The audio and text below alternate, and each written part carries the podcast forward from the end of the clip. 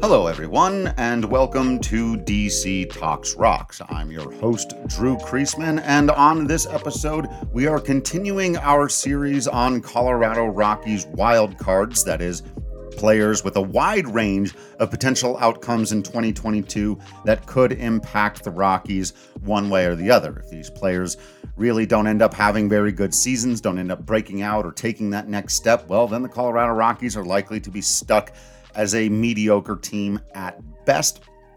If some of these players, certainly if all of these players sort of maximize their potential, then they've got the possibility to surprise some people. Of course, I'm saying all this without knowing entirely yet how the rest of the offseason is going to unfold with either the Rockies roster or anyone else's for that matter. There's a lot left to play out here, and so saying, you know, what exactly it would take to make the Rockies competitive or not is always a little bit difficult. But on the other hand, there's almost always, for most teams in baseball, a series of players like this that if they maximize their potential, that team is going to do a lot better than they look on paper. And if they don't, then, well, then they won't. You know, there are some teams with the big budgets and the star players and you basically know what you ought to expect. And with teams like the Yankees or the Dodgers, you go, well, as long as they're healthy, they're going to be very, very good.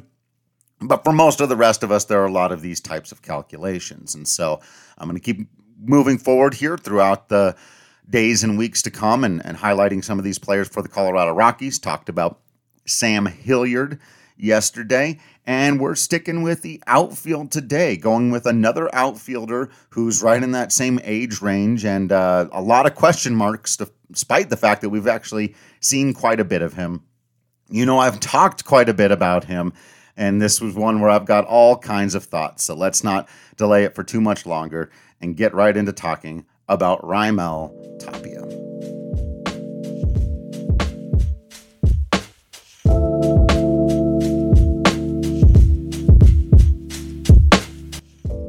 Raimel Tapia is a 27-year-old outfielder in the Colorado Rockies organization. He will turn 28 in February, just like Sam Hilliard, so he is in the middle of his physical prime. And we have seen him for quite a bit longer. He's made his major league debut way back. It feels like forever ago now, doesn't it? In 2016, and has since played in 439 games for the Colorado Rockies, made 1,425 plate appearances, really scattered across these seasons from 2016 to 2021. He really only became a regular starter in the pandemic-shortened 2020 campaign, and that was still like about a week into it. But since then, he's been basically the everyday left fielder for the Colorado Rockies when healthy. He did have more health issues in 2021, which is one caveat that I want to leave over the entire conversation, which makes a lot of this a little bit difficult to parse out, because as much as we do have much more of a sample size here with Raimel Tapia, it's also a sample size built on very different intentions at the plate and very different states of mind for the player. So let's go through it. I don't really have time to rehash all of the minor league career, except to say that, you know, if you've heard me talk about Raimel Tapia before, you know exactly what he was in the minor leagues. And that was the absolute best version of what we saw a little bit this last year in 2021. An extraordinarily low strikeout rate, a remarkable contact rate, and really an ability to be a consistent threat from game to game. He doesn't go into slumps, right? He'll certainly go into times where he's not hitting as well and times where he's not slugging at all. But in terms of, you know, going 4 consecutive games without a base hit, he doesn't do it. It just doesn't happen for him. Or getting on base, I still think at the major league level, in the last couple of years, he hasn't gone 4 consecutive starts without getting on base.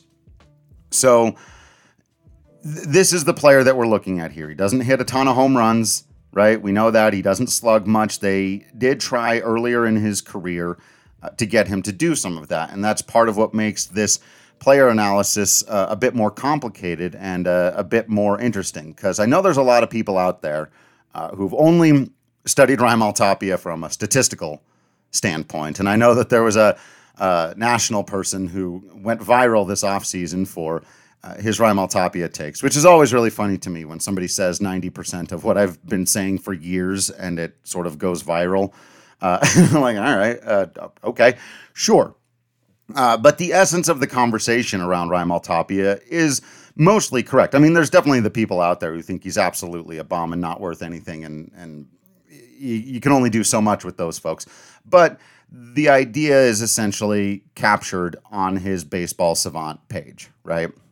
He has elite sprint speed in the 81st percentile, so near the top of the league there. But, of course, his most elite skill is when it comes to making contact with the baseball. He strikes out 13% of the time this last year, and that's in the 96th percentile of Major League Baseball. That means that only 4% of major leaguers are striking out less often than Raimel Tapia. And remember, he often leads off, which means he gets a lot more opportunities, and he doesn't walk very much. So that's another thing. And then just in terms of general whiff percentage, so not just is he, striking out at the end of an at-bat, but how many times throughout the course of an at-bat does the pitcher have that really satisfying feeling of having produced a swing and a miss? Well, very rarely with Raimel Tapia. His whiff percentage is in the 95th percentile, so only 5% of major leaguers are swinging and missing less often than Raimel Tapia. And, of course, there's all the stats on the flip side. His average exit velocity is in the bottom 5 percentile. He is not hitting the ball hard at all on average. His hard hit percentage is in the 11th percentile. His expected slugging percentage in the 3rd. Yeah, only 2% of major leaguers are expected to have a lower slugging percentage than Raimel Tapia. And a lot of that, of course, has to do with his launch angle, which was at times negative throughout the season. In other words, he hits the ball into the ground way, way too often. Now, this is undisputed. For whatever reason, there seem to be a group of people out there who think that if you're particularly enamored with a player or if you like their play style, that you think that there's no room for improvement or that some of the obvious things aren't true. Of course, look, this has always been the case with Raimel Tapia, and it's not just him. There's a lot of players out there for whom making contact versus producing power is a trade-off. It's always been this way in Major League Baseball, and for some reason there are folks out there who only look at the output and the statistics and don't think about the intentions of the person at the plate, and somehow, this is really strange to me, outright reject the notion that a player trying to hit for more power is going to cost them in terms of their contact. There are some guys who've managed to figure out how to do both at a really great level, and those guys are superstars, right? And this has always been strange for Tapia because his body type is right in between. He's legitimately tall at 6'3", but he never really filled out. He's sitting at 175 pounds. He's got some strength in that bat, and we've seen it. In fact, his maximum exit velocity in the 70th percentile. That's right, when he really leans on one. But that tells you, that proves exactly the point I'm trying to make here, right? In order for Raimel Tapia to hit the ball really hard, which he can do, his max exit velocity in the 70th percentile. That's very, very good. Not quite elite, but very, very good. But that's when he's trying. That's when he's got Jacob DeGrom. And most of his home runs this last season came off of these superstar pitchers. He's got DeGrom on the hill, and he really tries to work underneath the baseball. The walk-off that he had, where he was trying to hit a home run, where most of the time he goes up there trying to make contact, spray the ball around.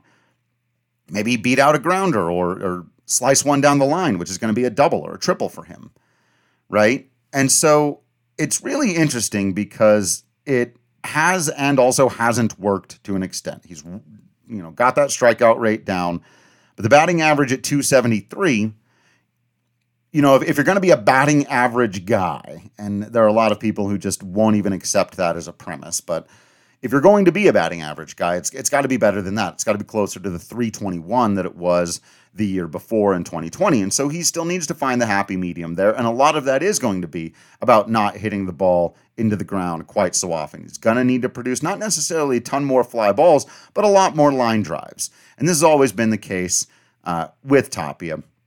You know, but for the first couple of years of his career, they were really trying to see if he could become that power guy. And so his strikeout numbers were a lot higher in the major league levels than they ever were at the minors.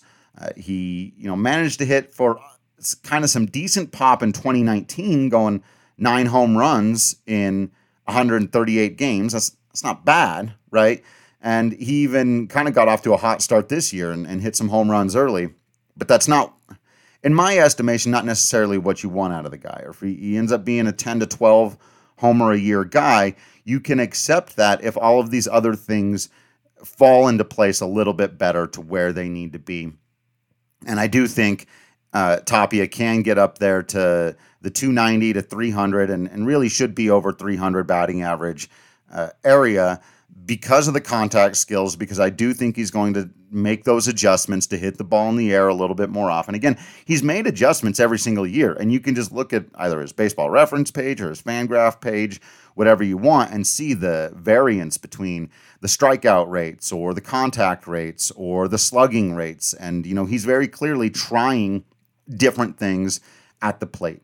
And, you know, I think they still need to, and still needs to be. That's the interesting thing, right? Is he's always been making these adjustments, and I still think that he's going to come back. But I think they've recognized that the long ball should be an occasional part of his game, but he does need to get more solid contact on balls in the air. He's got to play gap to gap. He's got to find those edges and get his slugging done that way, because otherwise he is a very valuable player now, pretty much in all the other aspects of the game. You know, he had a 20 stolen base season at an extraordinary clip. And now actually for the last 3 years, you know, the stolen base is a part of the game that in many ways has gone away.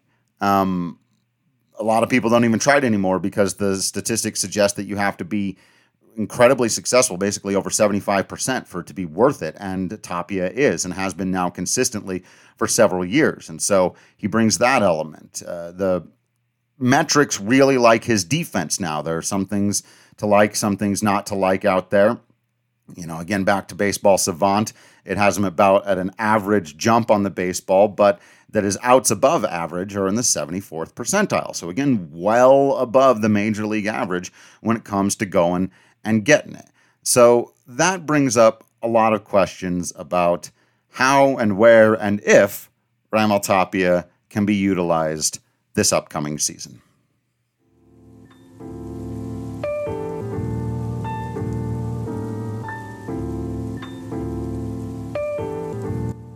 So there is a school of thought that says in order for Raimel Tapia to truly maximize his potential with this kind of profile, because he's not going to hit for a ton of power, he needs to play a more premium defensive position. He needs to settle in at center field, take over there, and then you can really accept that his bat is primarily contact if he can translate his above average play in left to center. Now, I will say this.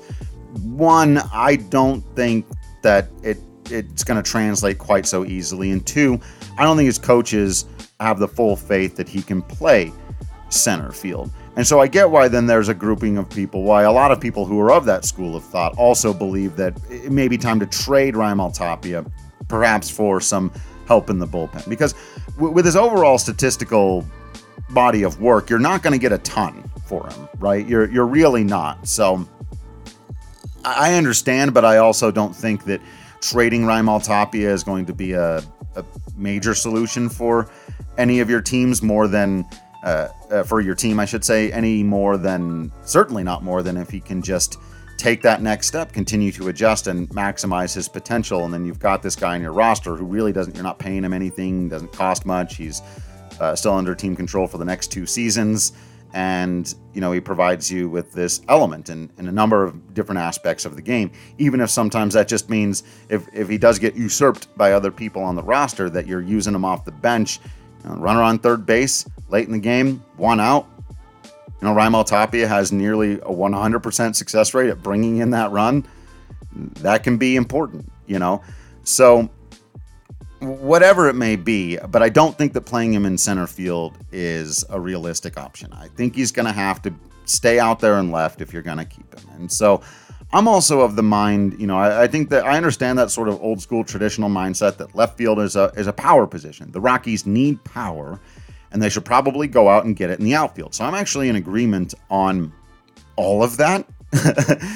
But I don't think that, you know, anymore, I see them as different and separate puzzles to solve. Now, they all need to be solved, but your defense, your offense, your starting pitching, and your bullpen, right? And so for me, if Raimel Tapia is a plus defender out and left where he's comfortable and he's given you, and left field at Coors Field is one of the toughest left fields in baseball to play, let him do that where he's comfortable and be the bat that he's going to be, which again, I do think it's never going to be a huge OPS plus or WRC plus bat. Never going to be that. But if he can stick at the 13-14% strikeout rate, get that batting average and on-base percentage bumped up 10, 12, 20 points, you know, and maybe a little more consistent slugging. Yeah, not necessarily ball over the wall, but ball in the air so it's getting over the infielder's heads and allowing him to use those legs to run around and again, use his speed as a major skill, whether it's at the top of your lineup or eventually your lineup gets good enough so that you can slide him down more to the bottom to be kind of a secondary leadoff man, whatever it may be. Let me also put it this way. The Rockies lineup is not one or even two guys away from the point that Tapia wouldn't be a plus over whoever else is around. This is where you go and you look. I really like Jonathan Daza. But, I think, and there may be a lot of people who feel about Tapia the way I feel about Daza. In fact, I know there are, which is essentially he's got speed and defense, but I don't think he's going to hit, like, at all.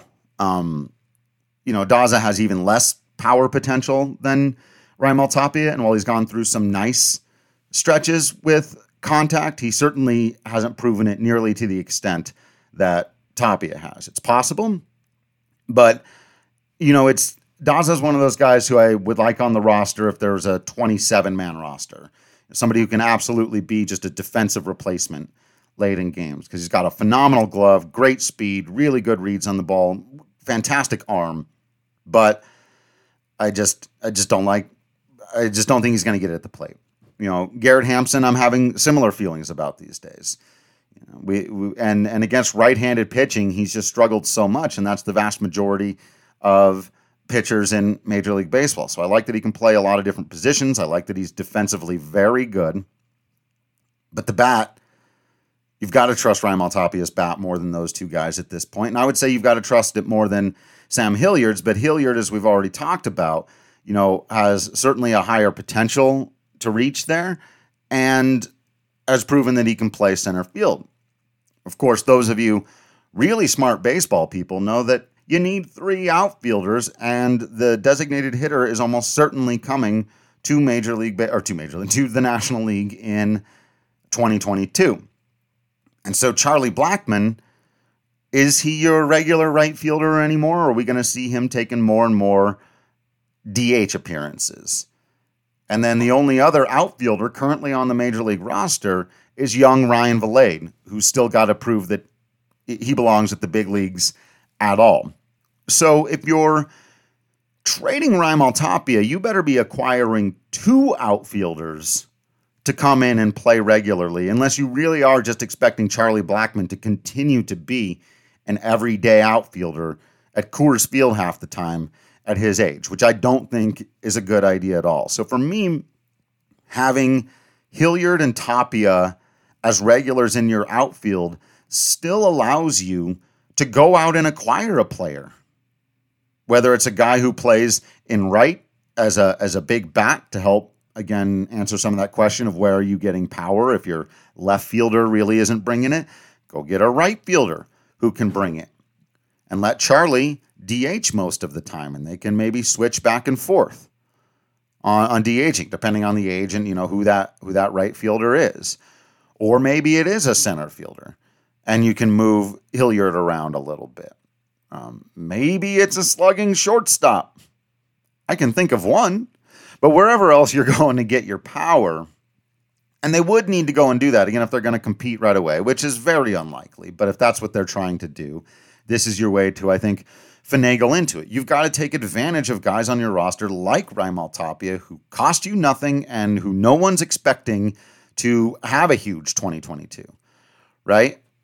And so if he puts up the 80 OPS plus that he did this last year, next year, I think the average baseball fan and the average Colorado Rockies fan will go, yeah, I know, that's exactly what I expected. That guy's not good. Got to get rid of him.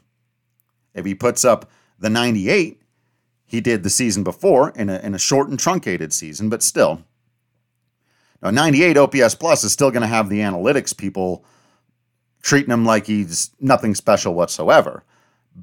But you and I, we will all know if he's done that, if he's batting .315 for the season, if he steals 25 bases, hits 10 to 12 home runs, really maybe bumps up the walk percent just a little bit, but the on-base percentage in general, because the batting average is up by so much, plays a fantastic left field, sets the table, stays healthy, so he does avoid the handful of slumps that he actually did go into this year that always followed these injuries and, made for these periods of time where he wasn't in there doing the thing that he does best, which is being a consistent pest for the offense, that when anyone else is in a slump. And again, this is the difference between people who can just look at a page and look at a bunch of numbers and the people who can do that and also watch all of the games. If you were like me and you're one of the people that gutted through every single one of those games in 2021, you can think right now off the top of your head, 5, 6, 7 games that the Rockies won when Raimel Tapia was essentially their only offense, right? Where he'd get on base, steal second, move over on a ball in the dirt, come in on somebody's ground ball to second, and then the Rockies would just get fantastic pitching that day, and that would be the ball game. Couple of walk-offs. He had a walk-off base hit. He had a walk-off home run. He's a driving engine for an offense, especially in this day and age, if I may sound like an old man for just a second, where so many offenses don't even function that way. They just wait for the big home run. And maybe the Rockies can get enough power hitters between now and the next time they're playing Major League Baseball games so that they can try that strategy. But I don't think so. I don't think they've got the money or the resources to that dramatically change their offense into one where everybody's just got the capability of going yard at any time. And that's how you're going to win baseball games. Could be wrong. They could be a lot more aggressive and surprise me on that, at which point they wouldn't need a player like Tapia. But as long as they're going to be kind of piecemealed together, sort of strategically, they're going to need to sneak up on people. That's just it. And Raimel Tapia is one of the best types of players for sneaking up and winning games that you had no business winning because all your power hitters were in a slump. And Trevor Story he's not going to be on the team anymore, but this last season, Trevor Story, how many golden sombreros, 4 strikeouts did Story have this last year? I'd have to go and look. I would put the over-under around 7. Raimel Tapia has never struck out 4 times in a game at the major league level, ever. Not never. And so, again, it's like when those guys, back when Nolan would go over 20 for a minute, Charlie Blackmon's having a few of those longer slumps now. When your offense doesn't have that anchor and there's somebody out there who's still just getting on base and managing his way out to second to see if whatever happens, ball in the dirt, sack fly, whatever. And now you've got yourself a run. And with the pitching staff, sometimes that's all you need. And sometimes you need way more than that. So, yeah, I am of the opinion that, again, unless the Rockies get super aggressive in the offseason and really do go get some big boppers in the outfield, they ought to leave Raimel Tapia as one of these potential driving engines, as one of these potential, swing candidates who, yeah, maybe he has another. And you know what? If he has another year where he's just hitting .270, which just isn't enough for a contact guy, and none of the other stuff has really jumped up in any other way, he's just exactly what he was in 2021, then you can still trade that player for exactly as much then as you could now and get whatever. It's not like his value is going to dramatically decrease either. It's a chance it could dramatically increase, but I think we know what his floor is at this point. So give it a go. If it's not working out, then you can go in another direction, turn to a player like Ryan Vilade, for example, and see if maybe it's time to do that, who does have more power potential In the meantime, until your entire lineup is filled with guys that you feel confident in giving you a quality at bat, maybe don't get rid of one who regularly does. That's kind of where I'm at on that. So we'll see. As always, let me know what you think down in the comment section here on the Patreon, in the Discord channel, on Twitter, anywhere and everywhere. I want to hear your thoughts on Raimel Tapia's career thus far, or what your predictions are for him going forward. If you are one of the people that wants to trade him, I'm totally down to hear. I would like to hear what you think you can get for him, and what you're going to do in the outfield after that. Remembering that, again, you're going to have that DH, and so if Charlie is taking a decent number of those at-bats, and just every sign in the world suggests that he should be taking those at-bats, you need more outfielders, not less outfielders. So that's kind of the puzzle that we're all working on together, right? And I know that the Rockies front office, even during the lockout, are working on and thinking about those problems as well. So let me know what you think. Keep being absolutely awesome out there. You know, I will keep being absolutely Drew Creasman in here. And until next time, I will see you at the ballpark.